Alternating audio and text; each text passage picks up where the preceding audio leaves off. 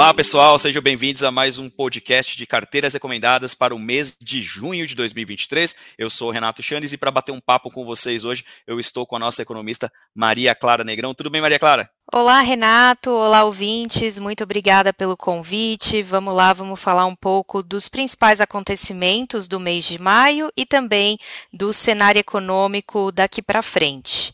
Com certeza, o mês de maio, ao que tudo indica, por enquanto, vai ser considerado o melhor mês em termos de desempenho da bolsa, por enquanto, aqui nesse ano de 2023. E existiram alguns motivos que levaram a isso, né, Clara? Do ponto de vista econômico, você pode dar para a gente um resumo das, dos principais fatores ao longo desse mês, por favor? Claro, vamos lá, Renato. No Brasil, esse mês trouxe surpresa positiva para o cenário macroeconômico. Tivemos a divulgação de dados robustos de atividade e, ao mesmo tempo, também observamos um processo de desinflação em curso. Em termos de atividade, a produção industrial, as vendas no varejo, os dados de serviços indicaram que a economia brasileira ela seguiu resiliente nesse início de ano. Esses bons números do trimestre fizeram os economistas até revisarem as suas projeções de PIB do primeiro trimestre desse ano para cima e agora esperam um crescimento um pouco superior a 1% na variação trimestral. Lembrando que esse resultado de PIB será conhecido nessa quinta-feira. E para o segundo trimestre, os indicadores preliminares de abril continuam mostrando fôlego.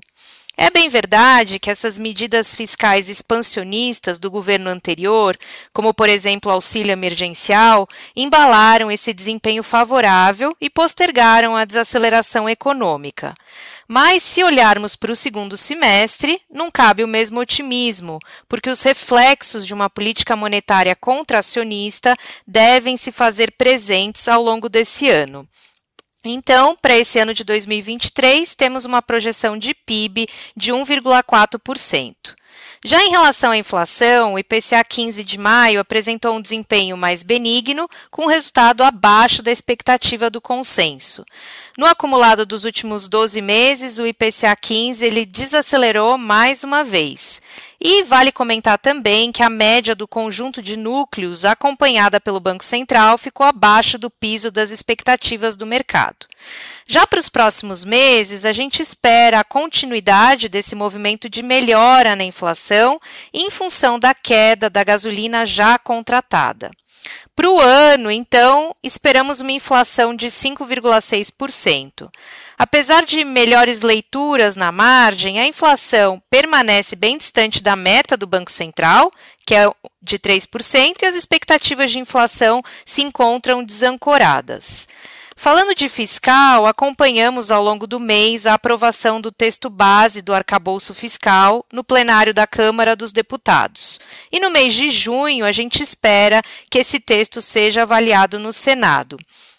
Para os mercados, essa aprovação ela foi bem recebida, já que houve um encaminhamento da questão fiscal, eliminando os riscos mais extremos, e observou-se, portanto, uma redução importante dos prêmios de risco.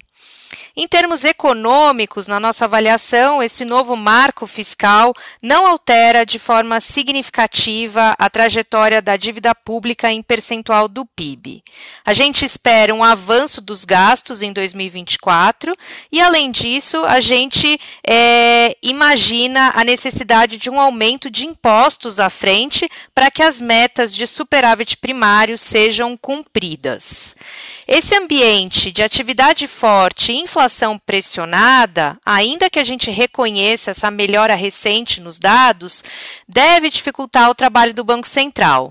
Na última reunião do Copom, o comitê ele manteve inalterada a taxa básica de juros em 13,75% ao ano. Na nossa visão, o Banco Central deve manter um tom duro nos seus discursos daqui para frente. A gente espera que a primeira redução da Selic ocorra no mês de setembro.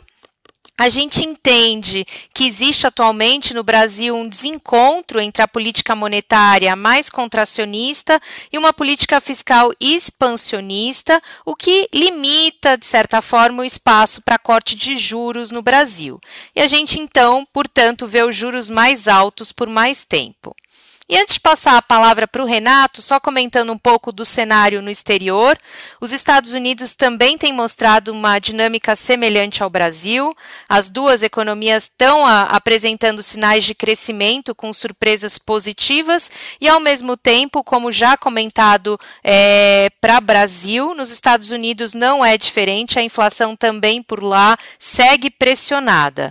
A economia americana ela cresceu num ritmo forte no primeiro trimestre impulsionada pelo consumo das famílias. O mercado de trabalho, por sua vez, encontra-se apertado, com uma forte criação de empregos e uma taxa de desemprego de 3,5%.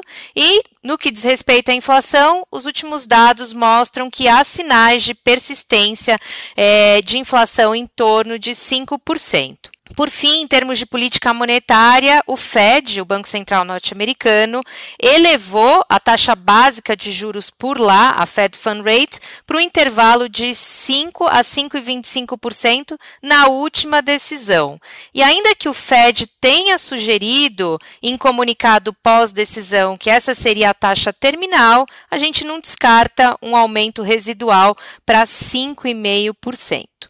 Diante desse cenário econômico, não só de Brasil como no exterior, como se posicionar no mês de junho, Renato? Olha, Clara, muito bom esse resumo que você fez, e eu vou repetir que aqui, em função do avanço do arcabouço fiscal no Congresso, e também conjunto com essas leituras mais brandas de inflação por aqui no Brasil, como você bem comentou, o mês de maio ficou marcado, por enquanto, como o melhor desempenho de 2023. É importante observar, no entanto, que uma parte significativa desse desempenho se deveu aos ajustes técnicos na precificação dos ativos. O que eu quero dizer com isso? Em virtude de uma taxa mais baixa de juros e em um futuro próximo, a, a, o valor presente do fluxo de caixa das empresas ele se tornou maior, o que justificou a apreciação da maior parte das ações aqui no Ibovespa e também fora do Ibovespa ao longo do mês. A gente, a gente reconhece que esse movimento é justo e concordamos com a maior parte dos ajustes implementados pelos investidores ao longo do mês. Porém, a nossa percepção é de que os ajustes de ordem técnica, ou seja, em função de juros mais baixos, deveriam começar a perder um pouco de força daqui para frente. Por quê? Bom, é, não quero entrar nos meandros de economia, você já explicou muito bem, mas uma importante medida para determinar a correta precificação dos juros futuros aqui no Brasil, em nossa opinião, é a inflação implícita que isso aqui é um dado obtido pela diferença entre as taxas nominais, ou seja, a Selic, e as taxas reais de juros aqui no Brasil. É, historicamente, esse indicador fica ao redor de 5,5%, que é bem próximo dessa inflação que nós projetamos para esse ano, sugerindo que essa seja a inflação de longo prazo esperada aqui no país. Porém, em virtude das incertezas recentes, desde o processo eleitoral até os aspectos fiscais que vocês comentaram muito bem, é, fizeram com que essa expectativa passasse para algo próximo de 7% ao ano, quase dois desvios padrões acima da média. Com o avanço dessa pauta fiscal, esse indicador convergiu novamente para patamares, entre aspas, aqui, normalizados, sinalizando, em nossa opinião, que boa parte das expectativas futuras quanto aos juros já parecem equalizadas. Isso quer dizer que a alta da bolsa acabou? De modo algum. Pelo contrário, os ativos brasileiros eles seguem muito descontados sobre uma perspectiva histórica, com o Ibovespa negociando também quase dois desvios padrões abaixo da média histórica. Hoje, próximo das sete vezes e meia o múltiplo PL projetado para os próximos 12 meses. Porém, em nossa visão, a extensão desse movimento de alta dependerá muito da melhora dos fundamentos econômicos e corporativos, um movimento que deve ser paulatino e muito mais lento do que os ajustes implementados nos juros futuros até aqui. Dessa forma, a gente continua entendendo que a alocação dos investidores deveria ser pautada essencialmente em nomes de qualidade, com capacidade comprovada de atravessar ciclos econômicos sem maiores solavancos em seus resultados e que, ao mesmo tempo, ofereçam balanços desalavancados em termos de dívidas e ou, ou capacidade de repasse de inflação nos preços de seus produtos. Assim, o perfil de risco das nossas carteiras, medidos pelo Beta, pouco se alterou por um mês de junho, em função das mudanças sugeridas nos portfólios. E aqui eu já faço o convite para acessar o Agora Insights, acessar o nosso relatório completo, onde nós estabelecemos as mudanças sugeridas para o portfólio nesse mês de junho. Como vocês puderam observar, tivemos muitos eventos nesse mês de maio. Tudo indica que o mês de junho tende a ser é, cheio de eventos também, principalmente do lado fiscal aqui no Brasil, com o avanço do texto do arcabouço fiscal no Senado, e por consequência disso, teremos sim bastante volatilidade no que se refere a juros futuros e também nas projeções de resultados corporativos em função de uma melhora ou uma pior econômica. Isso, obviamente, o tempo irá nos dizer. Até lá, preferimos adotar essa postura um pouco mais cautelosa. Maria Clara, queria agradecer a sua presença nesse podcast. Acho que quem nos ouviu até aqui teve sim um bom resumo do que aconteceu nesse último mês de maio e também como começar a se preparar para o que nos espera nesse mês de junho. Maria Clara, muito obrigado pela sua presença. Eu que agradeço, Renato, e não deixem de conferir e de assistir a nossa live que vai acontecer amanhã, no dia 30 de maio, com o economista-chefe da Ágora, o Dalton Gardman, e com o nosso analista Ricardo França. Eles vão abordar todos esses temas e muito mais. Então não percam amanhã a live às 17 horas e 30 minutos. Muito obrigada e até a próxima. É isso aí, muito obrigado e até a próxima, pessoal. Tchau, tchau.